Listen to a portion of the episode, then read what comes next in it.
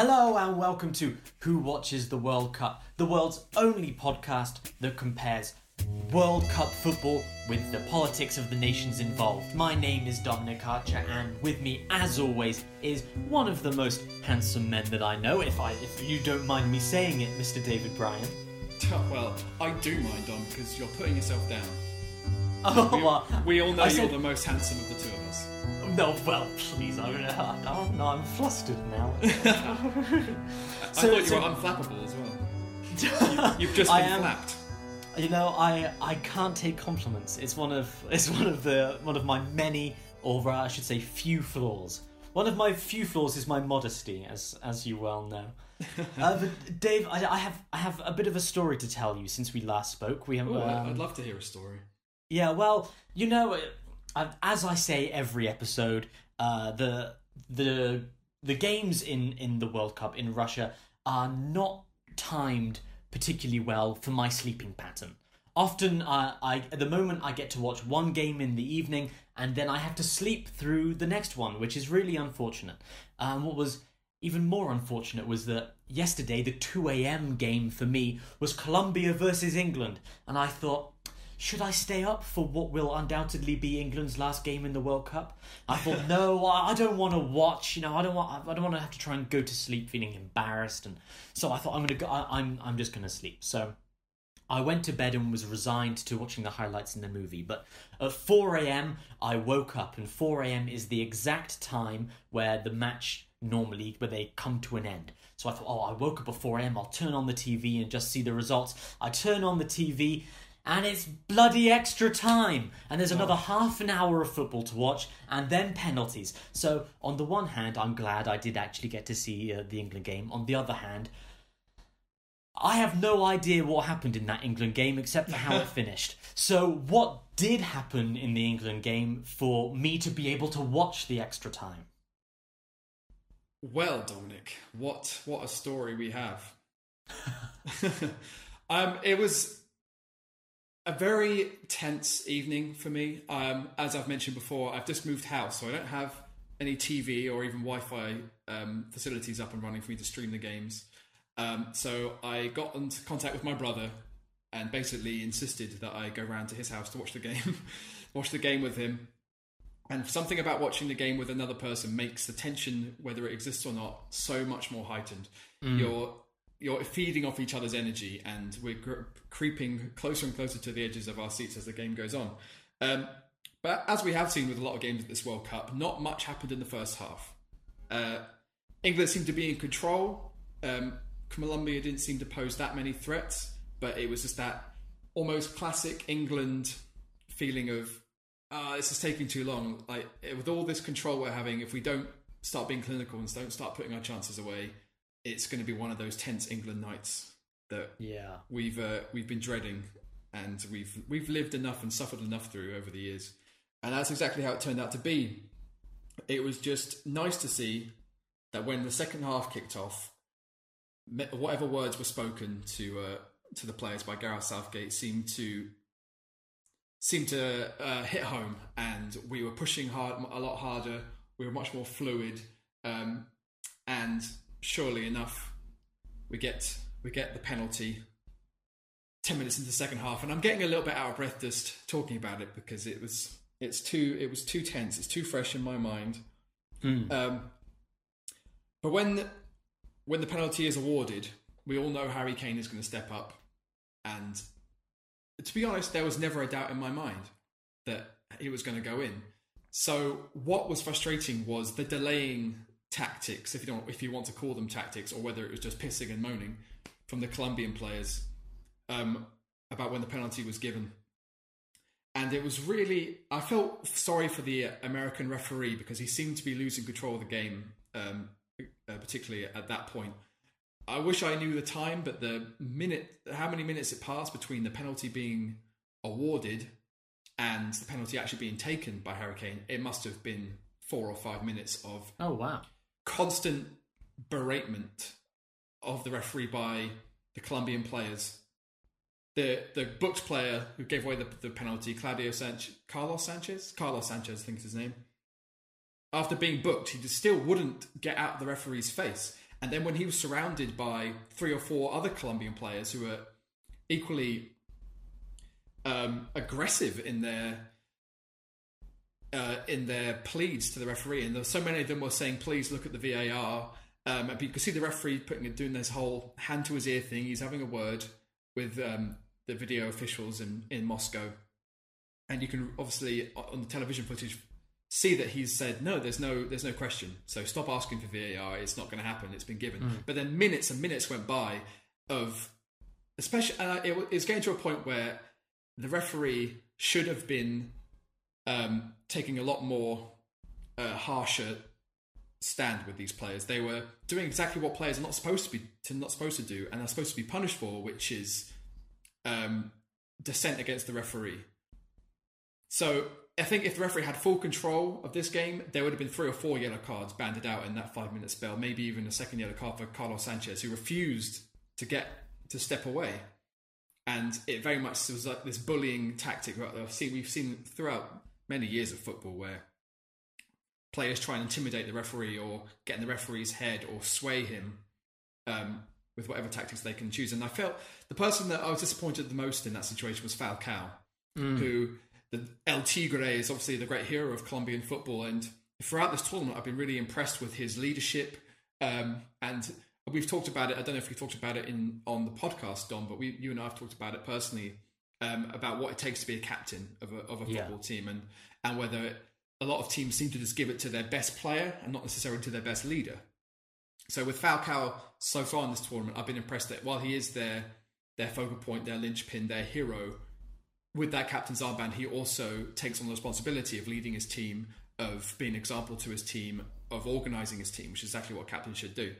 So it was a real disappointment to see that he was the one most leading this um, this assault on the American referee in that moment. And again, he probably should have faced further uh, stronger consequences. That, that I don't think he got a yellow card in that in that particular fracas, but um, did, he did get one later on in the game. So that was a real shame. But what, on the flip side, what impressed me was Harry Kane's composure, where while the referee is dealing with all these players berating him, Colombia players behind the referee's back, or at least out of his vision, are trying to are scuffing up the penalty spot. I didn't see it personally, but the commentary was saying we are watching Colombia players going over to the penalty spot and scuffing it up to try and make it harder for right. Harry Kane to score. And while that's happening, other Colombia players are circling Harry Kane, trying to get in his head, trying to distract him, trying to put him off. But he just puts, puts his head down and he's slowly just walking away from the from the Colombia players, just getting focused, getting in his place. So when he finally got to put the ball down and the referee finally got some semblance of control back, in my mind there was never any doubt he was going to do exactly what he's done so far in this tournament, which is put the penalty away. And it was a great another great penalty. He's not taken a bad one. So it was at that point where you're thinking, okay, England, let's do what England don't do, and that's score a goal and just then protect that lead. Mm. Why, why England don't do it against tougher opposition? I don't think we faced an opposition this tough so far in this tournament, even including Belgium, because that was kind of a, a dud game where both teams fielded um, second string opposition to rest their first string players. So this was our first, sorry, our strongest test so far and it would have made it been a lot easier if we just scored another goal.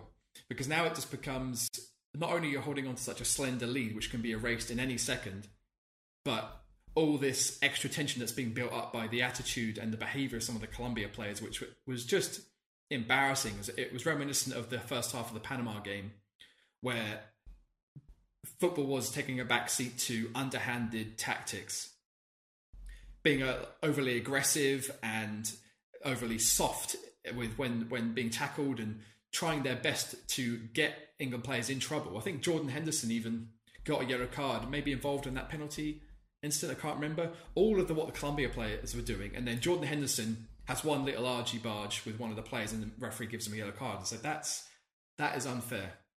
Speaking of unfair and uh, out of control uh, players on the pitch the referee can't get a grips on, there was an incident where we, England had a free kick um, and there's the usual argy bargy in the wall where England players are trying to sort of disrupt that wall or stand where they're perfectly able to and allowed to on the edge of the wall, try and disrupt them a bit, give whoever's taking the free kick something to aim at so they can sort of dive out of the way. And a Colombia player very clearly first sticks his head, headbutts Jordan Henderson in the chest, and then lifts his head to whack uh, Jordan Henderson on the underside of his chin. Uh, Barrios it was. So all the replays are showing that that's clearly an intentional headbutt. That's violent conduct. And the referee couldn't see it. He was looking at the other side of the wall. But then he obviously gets told something in his ear. So he goes over to Barrios and then brandishes a yellow card. Most bizarre thing. So it ha- you, you're yellow carding somebody for an intentional headbutt. Mm. That makes absolutely zero sense. That that's un, un, that's inexplicable and and um, unexcusable. If he's been told in his ear that something has happened, then he can't just he shouldn't just be taking the video official's word that something has happened and maybe should give him yellow. If it's serious, like it clearly was, that should be an instance of please go check the VAR, go check the replays because you might want to make a decision about this. That's one of my criticisms about VAR is that the final decision should always be with the referee. It should never be with the people watching in Moscow. That's no different from, you know, uh, Mark Clattenburg, who is uh, doing the ITV referees punditry. So they are the the guys in the studio ask his opinion um, at half time about what happened. That's no different from him getting on the phone to the referee and going, you know what, mate, I think that was a whatever. like the referee needs to make the final decision at every every instance, especially serious ones like a potential red card in the knockout stages of the World Cup. So that was a real letdown, and the referee didn't do a great job of controlling the rest of the game either. He dished out so many yellow cards. I think Colombia ended up with six yellow cards to to England's two. Um, and yeah, that should at least been a red card. I think Barrios, after getting yellow carded, then went on to foul a number of times. Maybe should have got another one. And all of the dissent that Colombia players were throwing in. But anyway, I don't want to get too caught up in that um, because I don't know if you ended up seeing, catching the very end of normal time. 90, what was it, 94th minute injur- in injury time. Uh, Colombia get a corner, which they've been dangerous from this whole tournament, and in particular, Yerry Mina, who ended up scoring from that corner. He's, I think, scored, that's three headers from corners he scored in this tournament already.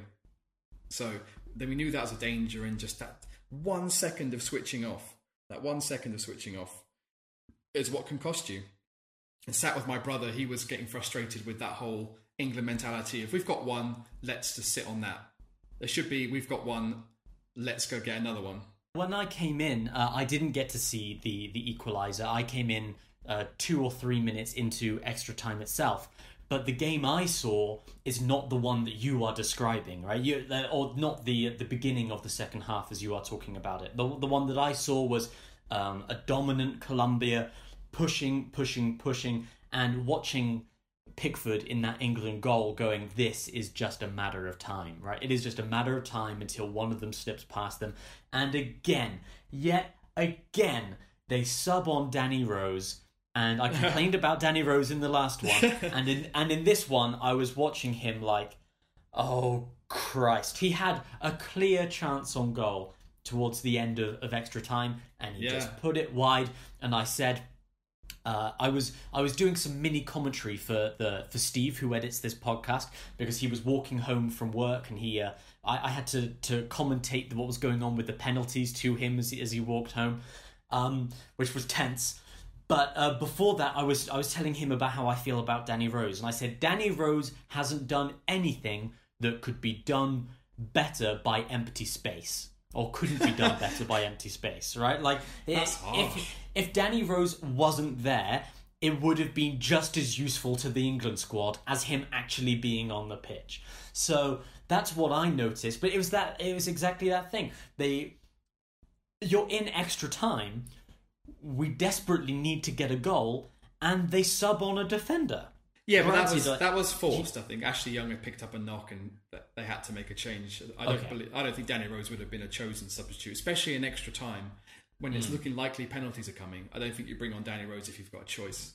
No, well, But that was why I was confused. Yeah, you bring on what they did do about nine minutes later, which is bring on Marcus Rashford for Kyle Walker, took off a defender, put on uh, a forward player, even though because of that change in the force with um, with Danny Rose, that meant that because Kyle Walker was obviously playing at the back, that meant Eric Dier dropped from midfield back into the back three, and then Rashford for those last like ten minutes, less than ten minutes, just played in the midfield, basically just there to like don't mess up and just get ready to take a penalty in ten minutes because that's probably what's going to happen.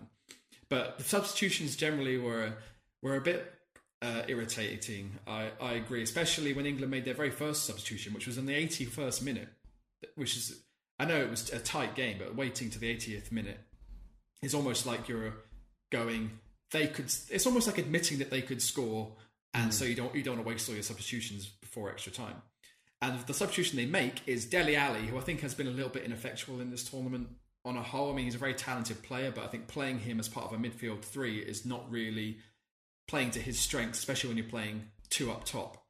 Dele Alli functions, I think, best when you've got one up top, and he is one of the two supporting players, like he is for Spurs, where he has uh, Harry Kane, his England teammate, as the as the number nine, and then Alli and uh, Son Heung Min from uh, South Korea play off of him. I think with that freedom, he functions much better, and maybe it's one of those instances where don't shoehorn in players into positions they're not best suited to.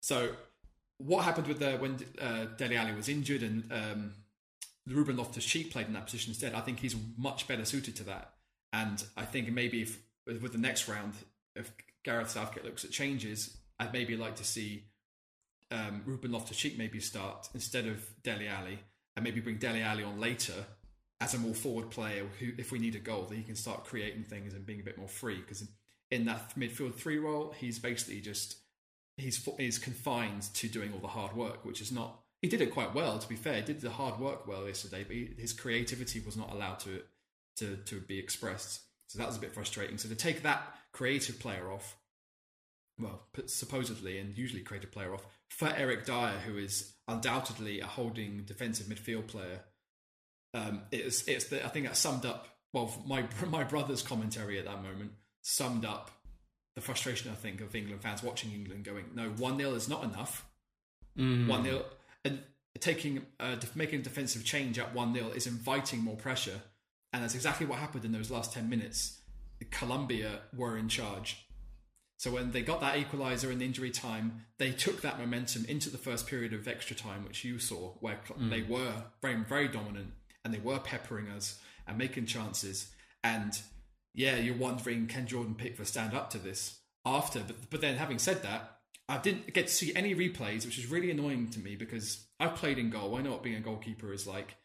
The right before the well, the, what caused the corner that Colombia scored from was a shot from distance, which Jordan Pickford saved in spectacular, world class, once in a lifetime fashion.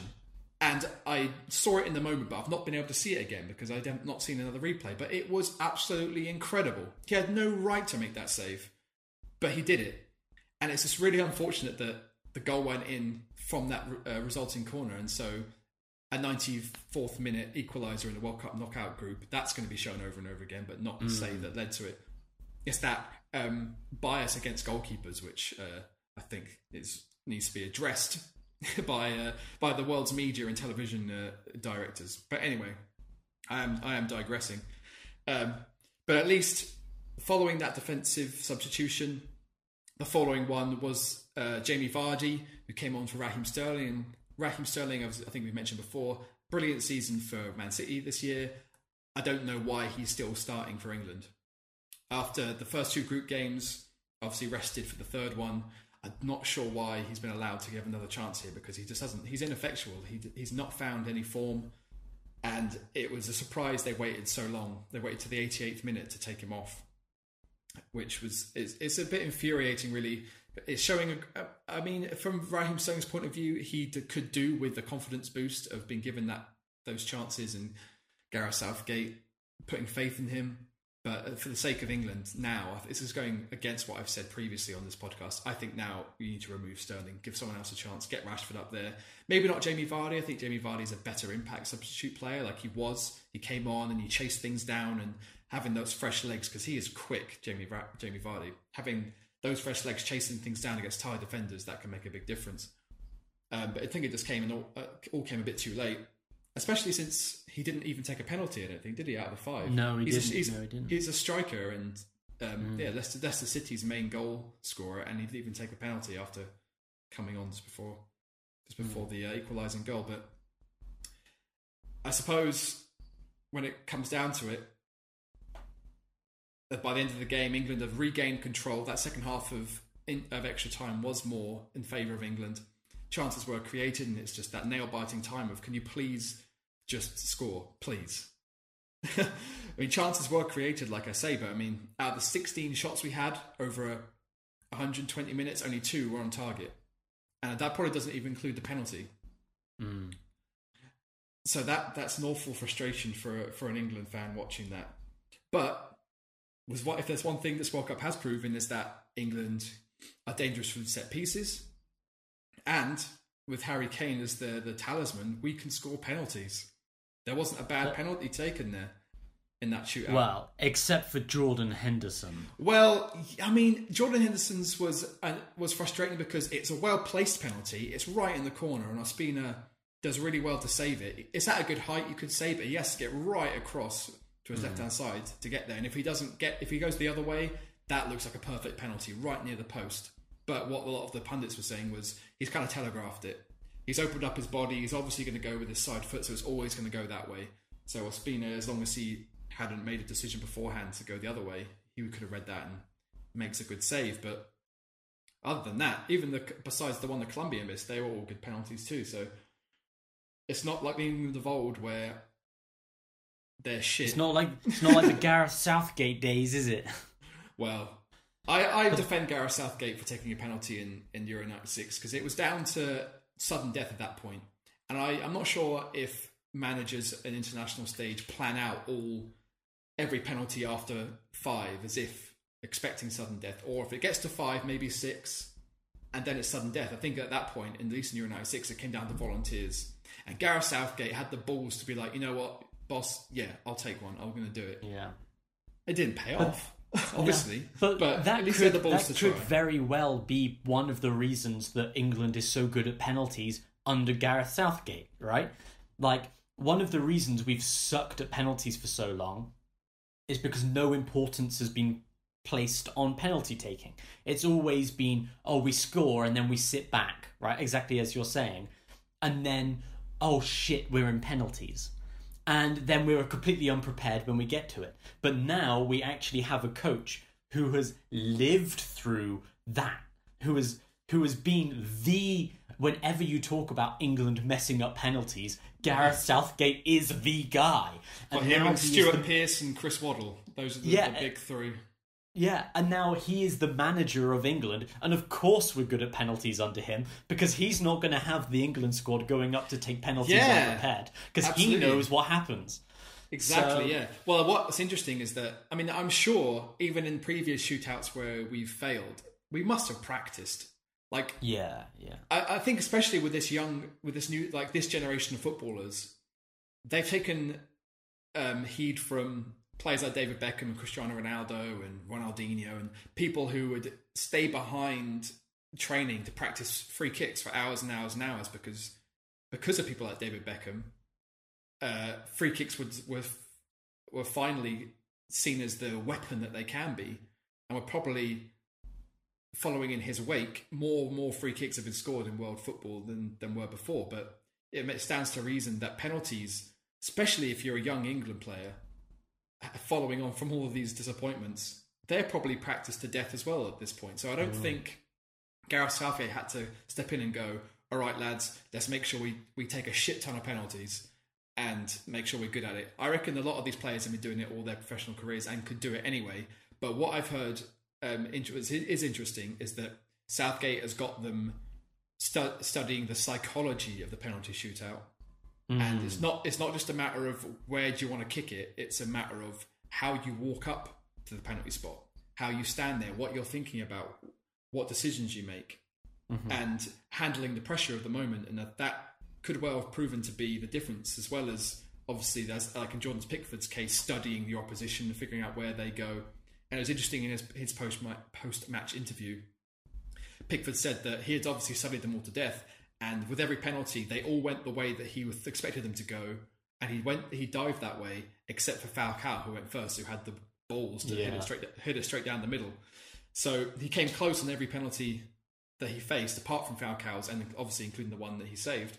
Um, so I think preparation has been made not only physically but but mentally, and I but I think you're absolutely right. It's the Gareth Southgate um, mentality of all those years of pain that followed that um, failure on the on the grandest stage that he's put into this squad of players that he was like, no, never again. And he's probably the perfect manager to manage England during a World Cup uh, penalty shootout or any penalty shootout for that matter. Yeah, I think you're right, and I feel uh, I should take the time now. We'd be speaking about uh, Jordan Pickford and Trippier took a penalty as well, which he scored. We said about Jamie Vardy uh, didn't get a chance to to take a penalty, but he was important in, in closing down Colombia's defense. Yeah, very much. Um, yeah, I have been uh, I have been informed and sworn to to tell you, Dave, and, and the podcast that the reason that uh, Trippier and Pickford and Vardy have been so effective, both for the England squad and and um, you know in the Premier League, is that in the year 2012, all three players played against Bath City. Now, now that was a, a, piece of trivia from uh, from Alex Musselwhite, and he is always good for trivia, and that I feel Cheers, is, is a is a perfect reason. Falcao hasn't played against Bath City, and Um, did no Falcao win? No. no. So, so there we go. Why did why was Pickford so good? Uh, but It's because he's had to weather the storm of Twerton Park. That's why. Bath City, all the way. You're welcome, England. You're welcome, England squad. So I think we've we've done the the England Colombia game to death now, Dave. England managed to win on penalties. Thank Christ. Good work by Pickford there to, to save the penalty, and uh, you know, uh, we got kind of lucky with the you know with hitting the crossbar at the end. But I'll take it. Yeah, so, and good on good on Eric Dier as well for like in that Oh, definitely. moment, that high pressure moment to put his away and not and not bottle it as well. That's uh, good on him too. Yeah. Well, we're we're looking at, at Harry Kane in this game. He is still the golden boot so far in the World Cup. Harry leading Kane it. has yeah, he has scored the most goals so far, although granted with three penalties. But as you were saying, in given England's reputation of penalties, you know, that's not. Uh, I guess I shouldn't play it down too much. Uh, whereas the the goats, the greatest of all times, are out of the tournament already in the last sixteen. Bye, Argentina, guys. uh, see ya. Argentina, led by uh, Lionel Messi, lost four three to France. Portugal, led by Cristiano Ronaldo, lost two one to Uruguay. Uh, we we've spoken for a long time, but since basically the the second episode, I think. Um, you know what the hell happened to, to Messi in, in this tournament? But for Argentina to go out in in the last sixteen, they were in the World Cup final last time. Uh, do you have any any final words? Any uh, any signing off words for for Messi and Ronaldo?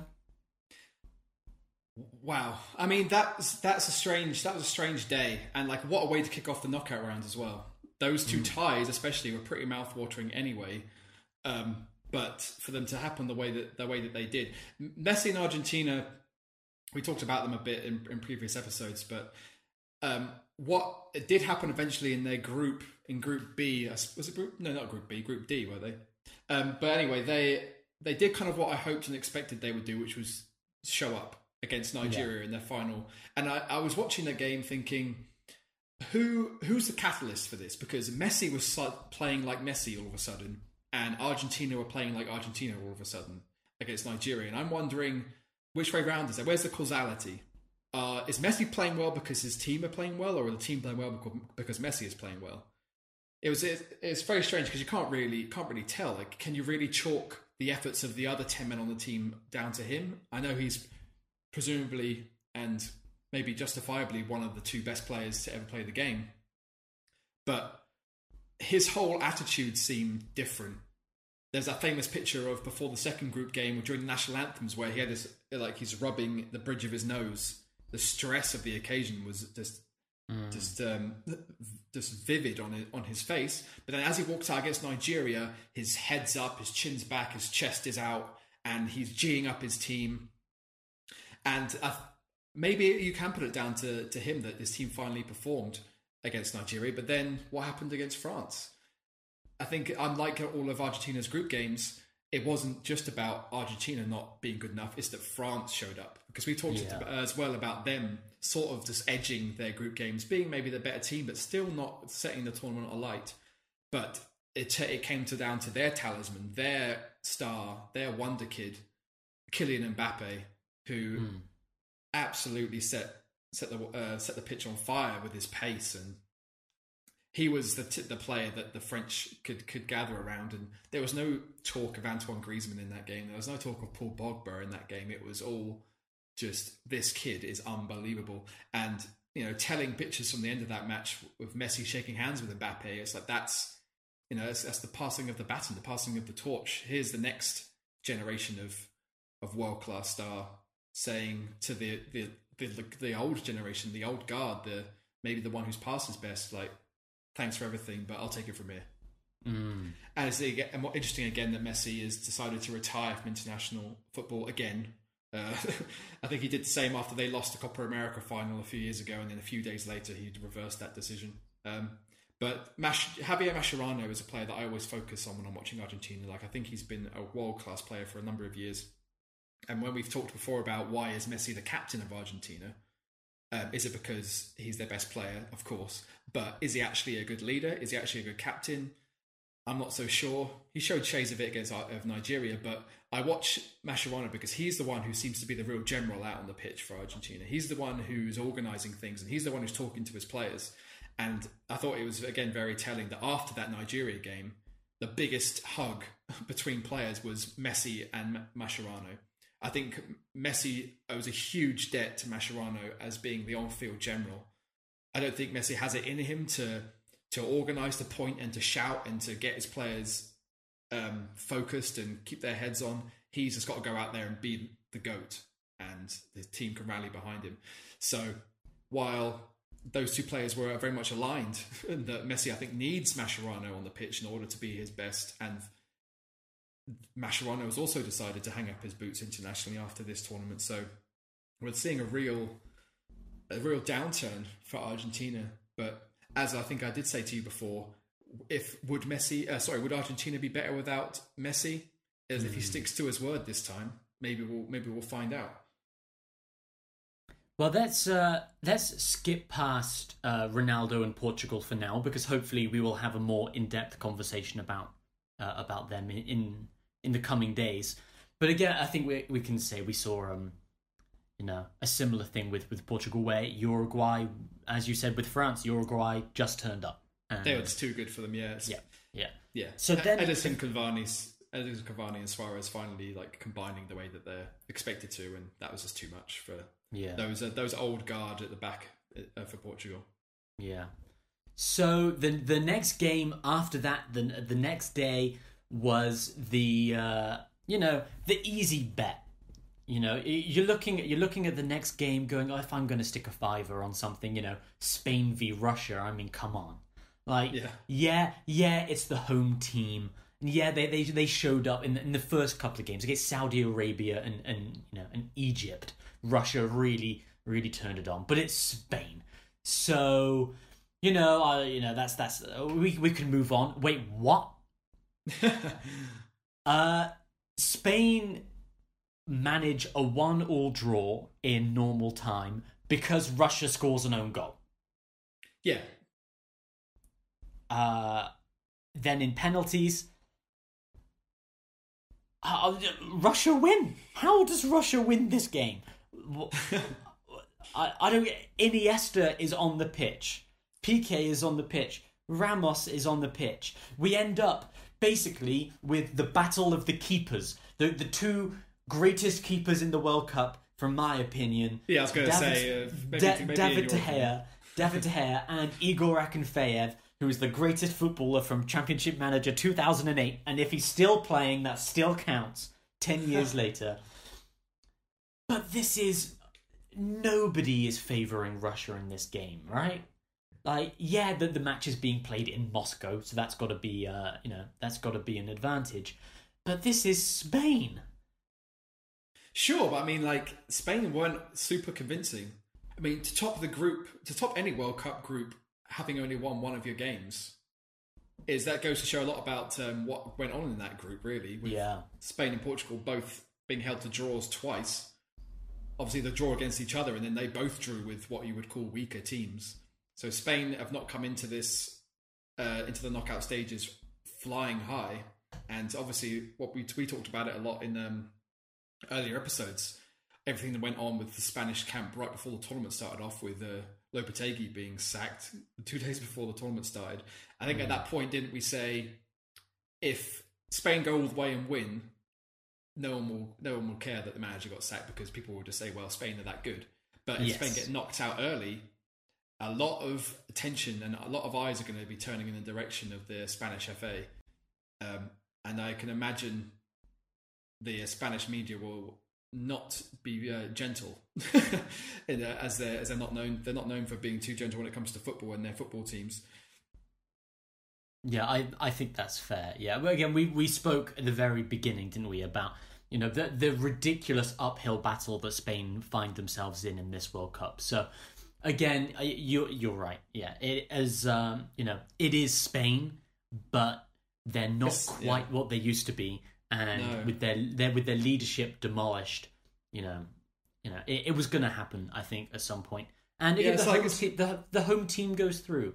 So although we, we, we've also said if Russia lose, we don't really care. This is the one World Cup where if the home team go out, then fine. But you know, yeah, but they're, they're is- starting to grow on me a little bit. They're starting to grow. on me yeah, yeah, yeah, yeah, yeah. They're, they, uh, they've they're- done. they're battling amazingly well and like and to come off of a bit of a reality check having their wings clipped a little bit against uruguay Mm, was probably the best thing that could have happened to them going into the knockout stages against spain going okay this is what happens when we play against a stronger team than with all due respect uh, saudi arabia and egypt Mm. what can we do against spain and and they did it but how much of it is down to I think you've got to give Russia a lot of credit for that, but then yeah, you're looking at what's going on in Spanish football right now and comparing it as well to what's happening with German football right now. These two great behemoths of uh, modern world football have both floundered, and the the old guard are being their their chinks are being shown. The chinks in their armor have become become visible, um, and you know they're human after all. mm. Well, then we move on to Croatia Denmark, which kind of ended the the way everyone expected it to. It was kind of a you know an exciting first five minutes, and then a drag for 125 following minutes uh, until the penalty shootouts.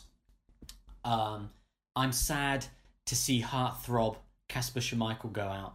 Oh yeah, that so so sad for him because he was just unbelievable, like one of the best goalkeeping performances Yeah. at this tournament, and for him to still have to go home with his dad in the stands as well. But Yeah. I think I think he can take heart knowing that he did absolutely everything he could.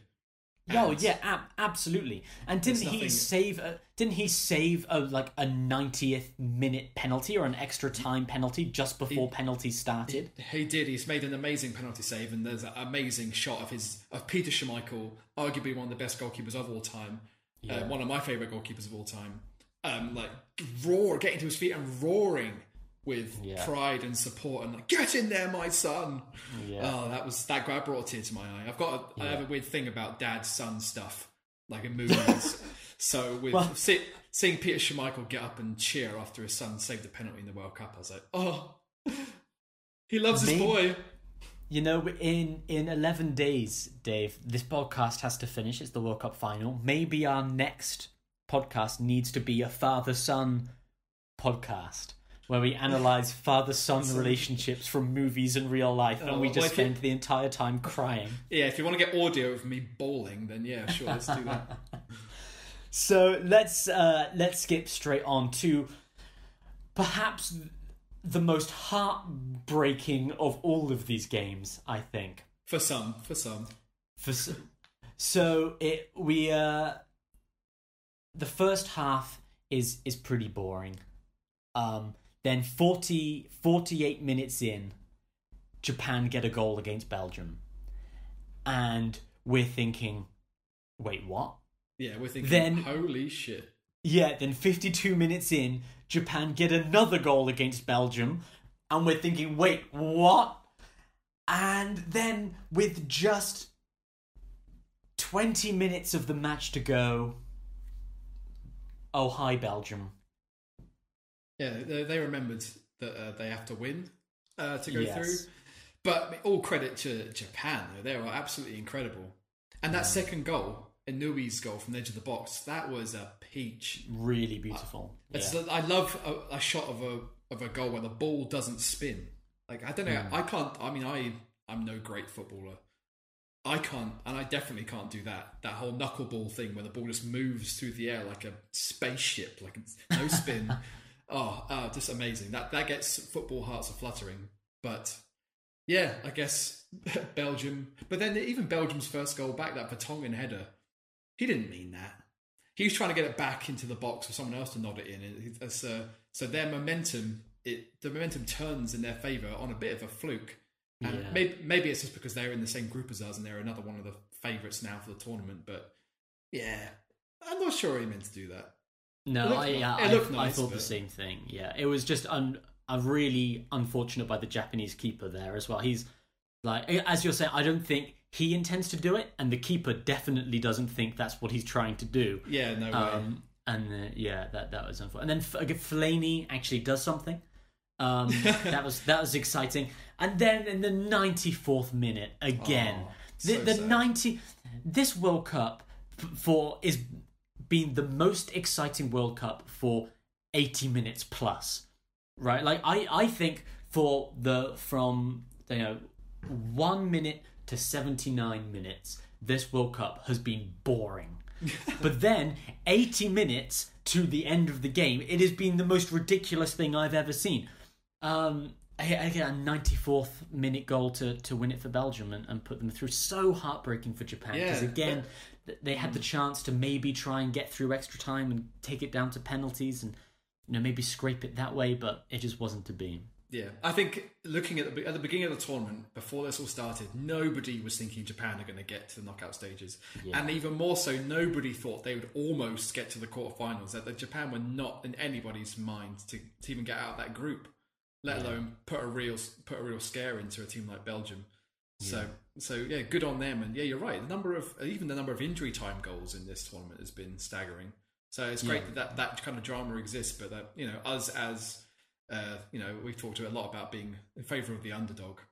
You kind of you kind of feel sorry for Japan, but you know Belgium are definitely a strong team, and the teams that can can stand up to big challenges and stay focused and not get rattled and play and create chances right until the final whistle.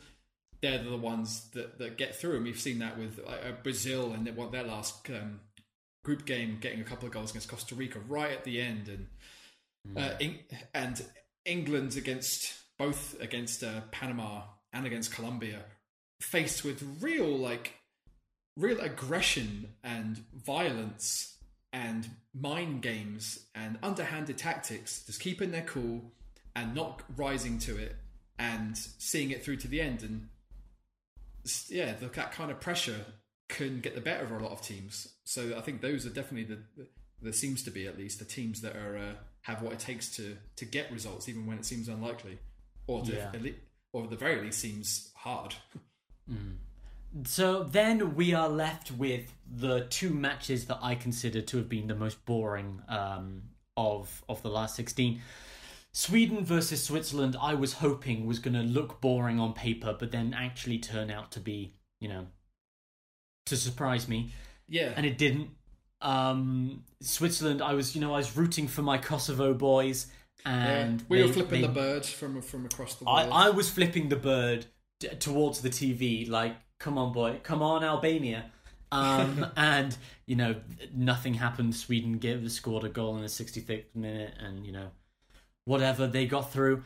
And then finally, well, uh, the last one we are going to speak about uh, for today, this was my pick for the best game of the uh, of the last 16 and it turned out to be a bit of a shit show It was that. That was uh, the only one that we watched uh, simultaneously, wasn't it? We were we were Yes. speaking as it happened, and it was like, well, of all the games we could have actually watched together from across the world Yeah. via technology and the internet, it was a bit like, oh, So is Yeah. I think going to happen soon. Maybe I don't know. Yeah. Yeah, Brazil, Mexico, a 2 0 Brazil win with Neymar winning the Razzie Award yet again. Yeah, Uh, slightly Ridiculous. embarrassing. it is it is embarrassing.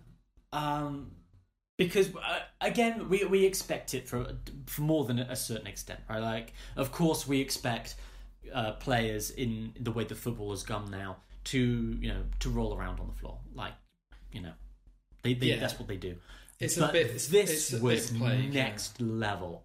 This was like, uh, like actually watching is cringeworthy. Cringe. It's not. It's not like looking at the TV and going, "Oh, come on, get up." It was that, and then it got past that point to being like, "Oh, dude, your mum's watching." yeah, don't you have kids? you Like, do you really want to see?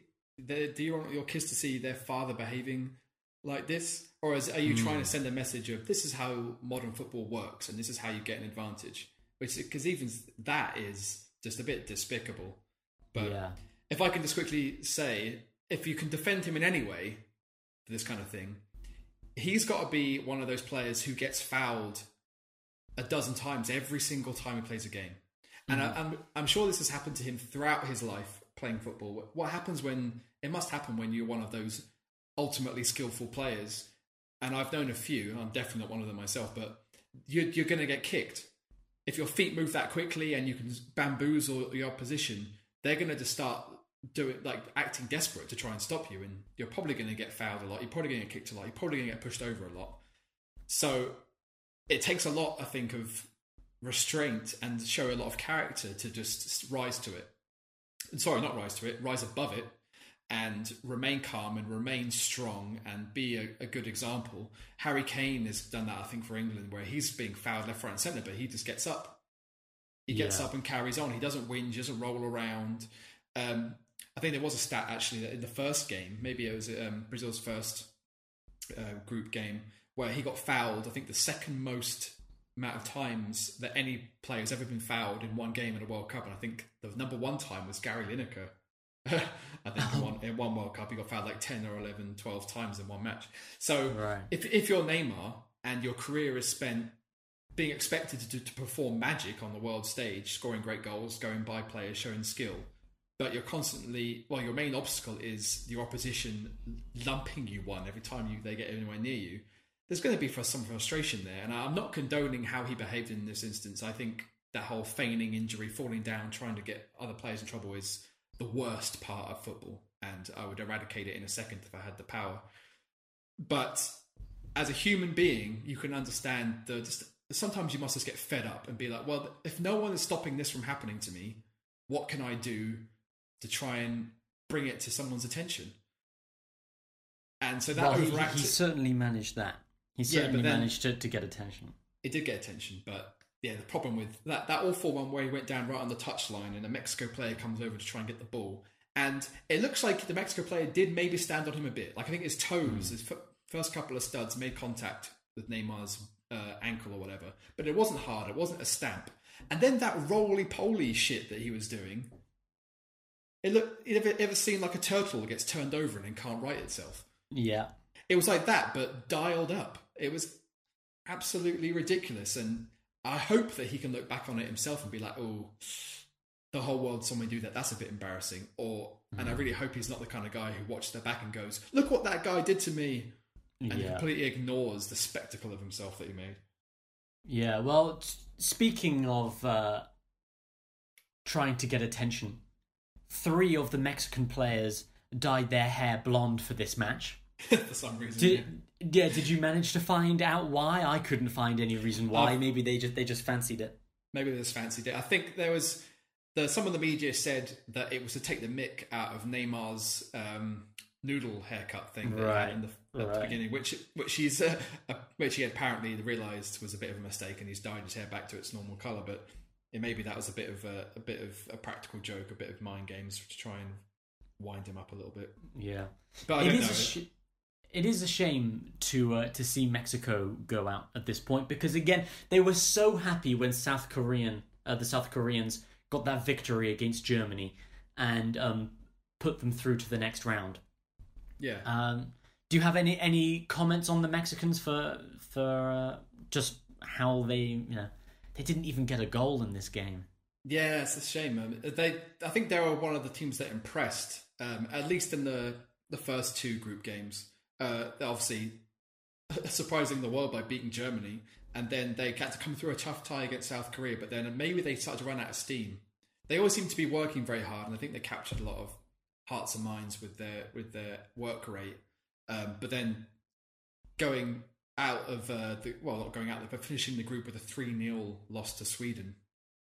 I don't think it, after those first two games, I don't think anyone was really expecting that. After Sweden had like again just scraped past South Korea and had marginally lost to Germany with like, again a 95th minute goal from Toni Kroos or whatever time it was.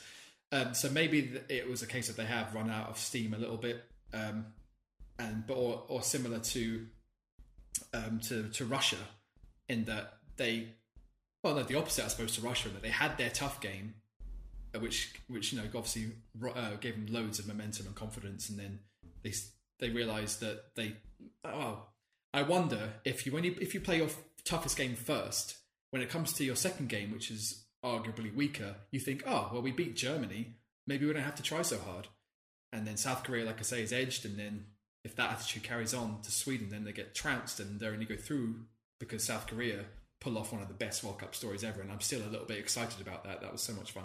Yeah, um, that's great. Yeah, but um, yeah, maybe the the steam run out of Mexico a little bit, and as much as we like them, I don't think they really had much to offer um, going forward. Only scoring, I think they scored three goals in the whole group stage, and um, yeah, none against Sweden, none against Brazil. So it's a shame, but Brazil deserved to win. Yeah, frankly, it's not surprising that the, the Mexicans are so exhausted because now I'm going to swap over to the other part of uh, of our podcast, Dave. To the oh, finally, ana- the political analysis of football for so long. Yeah, God. we've got here 54 minutes of football, and that's it. I'm I'm going to rail now. This podcast is going to be two hours long because I'm finally oh, getting my chance. I can't wait. There we go. Well, Mexico has just uh, three days ago, so just uh, around the same time as as the match took place, gone through its largest general election ever in its history. This was this was not only a vote uh, for for the uh, the president. This is also a vote for the Congress, for local elections, for uh, the lower house and, and the Senate. This is mayors, and everything all happening at once. There are 18,000 elected positions open uh, wow. on one day. 18,000. How how insane is that? That's ridiculous. You, uh, imagine you have a country and then on one day 18,000 of the people in charge of the country, from your mayor to the president of the country, could all change in, in a single day. Um, it's That's essentially amazing. a democratic revolution. Uh, yeah. And it has been violent. This has been one of the most violent uh, elections in Mexican history. More than 130 candidates and um, political correspondents, journalists, 130 murders um, of, of political candidates and people involved in the election. Holy crap. Uh, it's been crazy. And but one of the reasons that it has been so crazy is the way that the Mexican uh, the Mexican presidency is kind of is set up. So much like the American presidency, uh, the the Mexicans have a term limit. Whereas in the UK, you could be the prime minister for as long as people vote you in. But in Mexico, you can only be the president for six years. So once you've been president for six years, you have to go out and someone else um, has to come in. But while that is the case, in the last 100 years, only two political parties have held that office. So, although the presidents change every six years, the actual party in charge has been essentially the same for over 100 years. There have been very, very minor. Uh, minor changes over over that time, and this has seen, uh, you know, the infamous rise of the cartels and political corruption uh, within Mexico to the point where it's it's a literal joke um, within within Mexico itself. Um, it's got so extreme that last month Coca Cola left Mexico. They shut down their bottling plant in Mexico because Oh. of cartel threats. Then uh, two weeks ago, Pepsi shut down their bottling plant in Mexico after gang threats. Right, like this is un- unprecedented um, rise in democracy, but also in the anti-democratic movements by uh, the you know the very cartels that are trying that have, that have uh, profited from the corruption. So the the person who won the election, Andreas Manuel Lopez Abador, uh, yeah Abador, uh, he he's more commonly known by his initials. He just goes by AMLO. Um, AMLO, what he was the the president of Mexico City, you know, the, the capital city. He was the president of of Mexico City uh, in the year 2000. He's already tried to run for president twice uh, and failed. He he he did win this time. And what's nuts, what's crazy about this is he won with 53 percent of the vote. Well, rounded up, 54 percent of the vote. His nearest opposition got 23 percent of the vote. Yikes. Like this is a runaway election uh, that that he has won, and he's had mass popular support. The, I keep seeing on the BBC they keep calling him a left wing politician.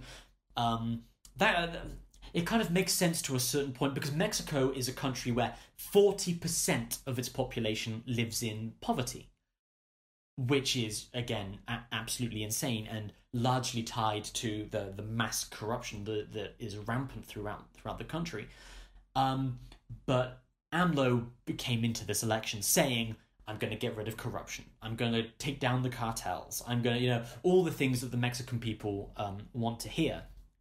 And this is why it's kind of strange for the BBC to be consistently calling him left wing because his policies have been somewhat difficult to nail down. He's basically saying what everybody wants him to say and being a little bit more fluid with what you know with what he actually means. He's been, been he's been compared in Western media, like other Western media that I've seen, a little bit more to Donald Trump in that not his policies aren't the same as Trump. And one of the things that has garnered him so much support in Mexico is being extraordinarily anti-Trump. Like none of the Mexican leaders, as I, I'm sure you can imagine, none of the Mexicans are like, God, that Donald Trump, he's just what a solid guy, Yeah, right? But yeah, but AMLO has been like leading the the anti-Trump charge because that's what Mexican people want him to do, and.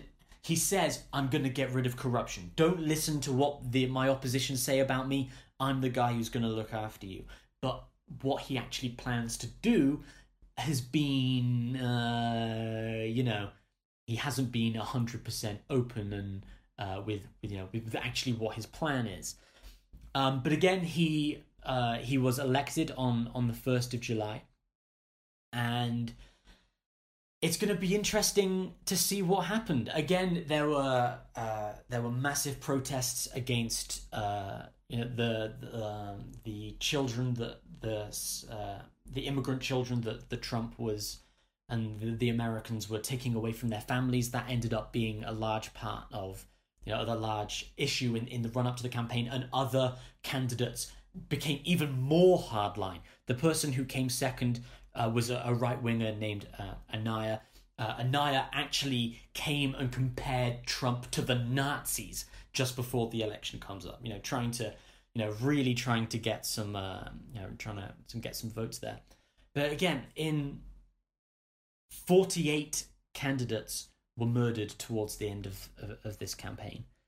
Um, it's it's unbelievable that in, in a modern a modern democratic society that that this is uh, this is being uh, you know this is still able to happen and I, I think a lot in a, a large part without wanting to get too overtly political about it uh, a lot of that is down to the Americans and, and, and American drug policy and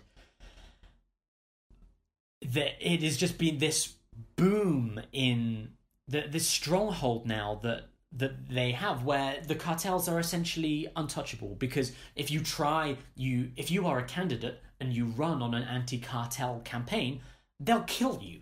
Like and that's not just you know an, an open threat where maybe you know in the the the 1920s in the states during prohibition if you wanted to run against prohibition in Chicago or New York, maybe your your Al Capones or your mafia, you know, they would have made a threat about whacking you, but you know the heat that it brings down, murdering a political candidate is so large that the mafia would have made that threat and then probably not followed through on it because they would have been crushed by the police. But in this case, they'll do it. They will kill you. Um, and that is, you know, a large shadow to be going over 18 18,000 elections all on the same day. Um, to know that, you know, that there is Yeah. a, you know, there is a real threat and candidates were murdered on the day, on the day of the election they, they were killed. Um, That's like, almost un- unimaginable. Like even it- we it- were yeah, at yeah. the last British or English is it British yeah, British general election. We were worried about um, like vote tampering or Russia getting their fingers involved and whatnot. But then, you know, the people running weren't fearing for their lives. Yeah. Was- well, do you remember it, just just before the just before the Brexit election, uh, the Labour MP Jo Cox was uh, was murdered by someone Yeah, yeah. who said, you know, uh, you know, kill the traitors. You know, a, a right wing British nationalist killed the Labour MP Jo Cox, and it was awful. And the whole of the UK was just just it was a scarring memory. We Yeah, there was yeah. like when was the last time um, you know a, a British MP was was murdered? Like not for a long time uh, before Jo Cox. But in, in Mexico, 130 people killed in the run up to this election. You know, it takes real courage to uh, to stand up to that. And I, I don't want to suggest that, thi- again, this is the kind of thing that plays on your mind if you are, um, you know, a Mexican citizen in Russia watching the World Cup.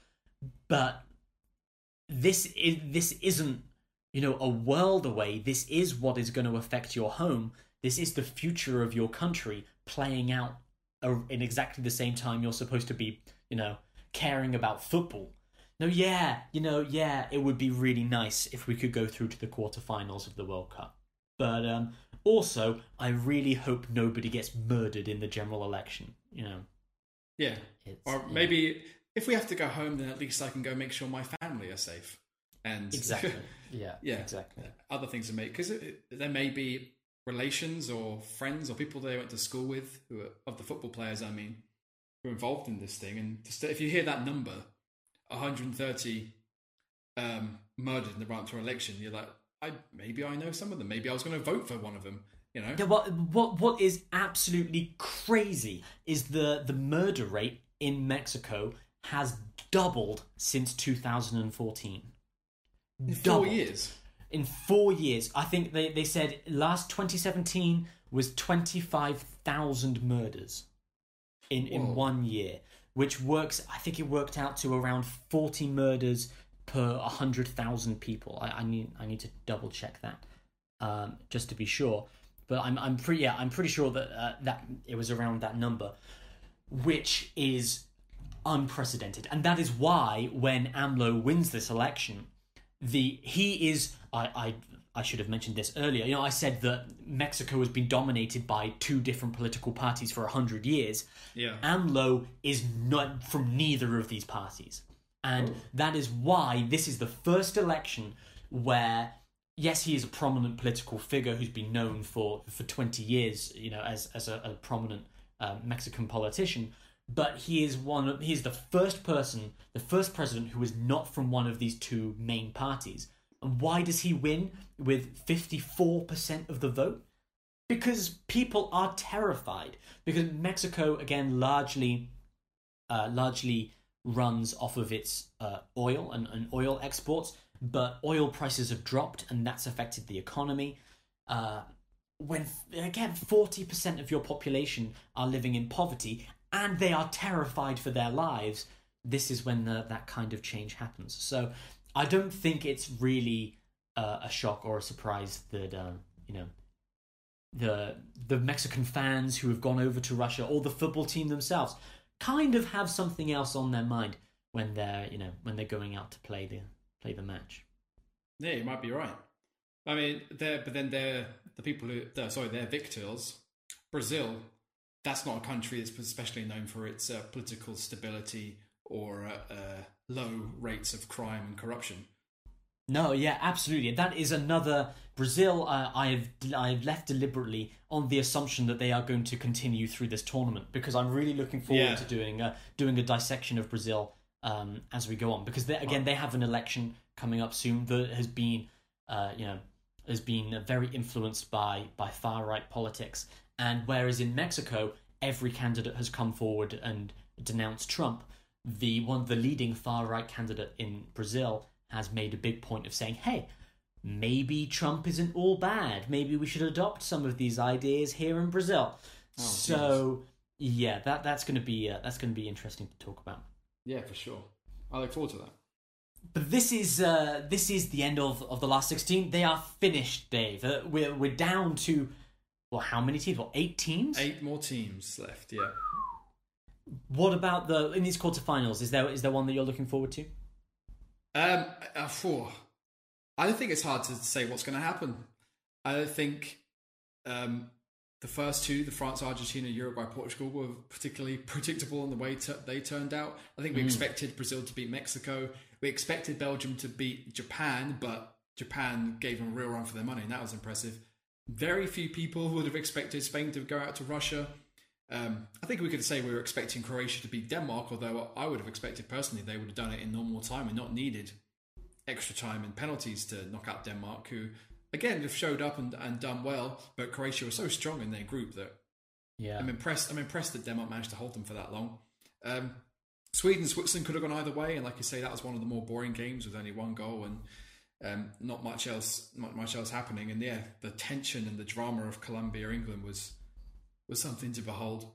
So it's who who can say what's going to happen next? I mean, Russia are a bit of a surprise package going into the quarterfinals, and Croatia, like I say, haven't been good in the groups, uh, but they're not so not so uh, comfortable in the round of 16. That can end up being a good a good tie. I'm, I fear for England against Sweden just because I think they will. The world sees that as an easier tie than England versus Colombia.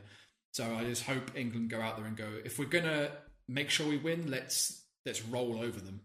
Let's just hit them. Let's just see if they can withstand our attacks because Sweden didn't show an awful lot of threat going forward, um, either against Switzerland or in the group stages. And their- I think their centre uh, centre back captain Andreas Granqvist has scored two of their goals, two penalties. So hopefully, I think that England's defence is fairly strong um, as long as we re- maintain our concentration. I think our, we've the problems we've had um, defensively have been from errors. So I would just hope that uh, we can stay focused and then let our attackers just get get the goals. Um, I think you're looking at the top half of the draw for the for the real heavyweight clashes: Uruguay versus France.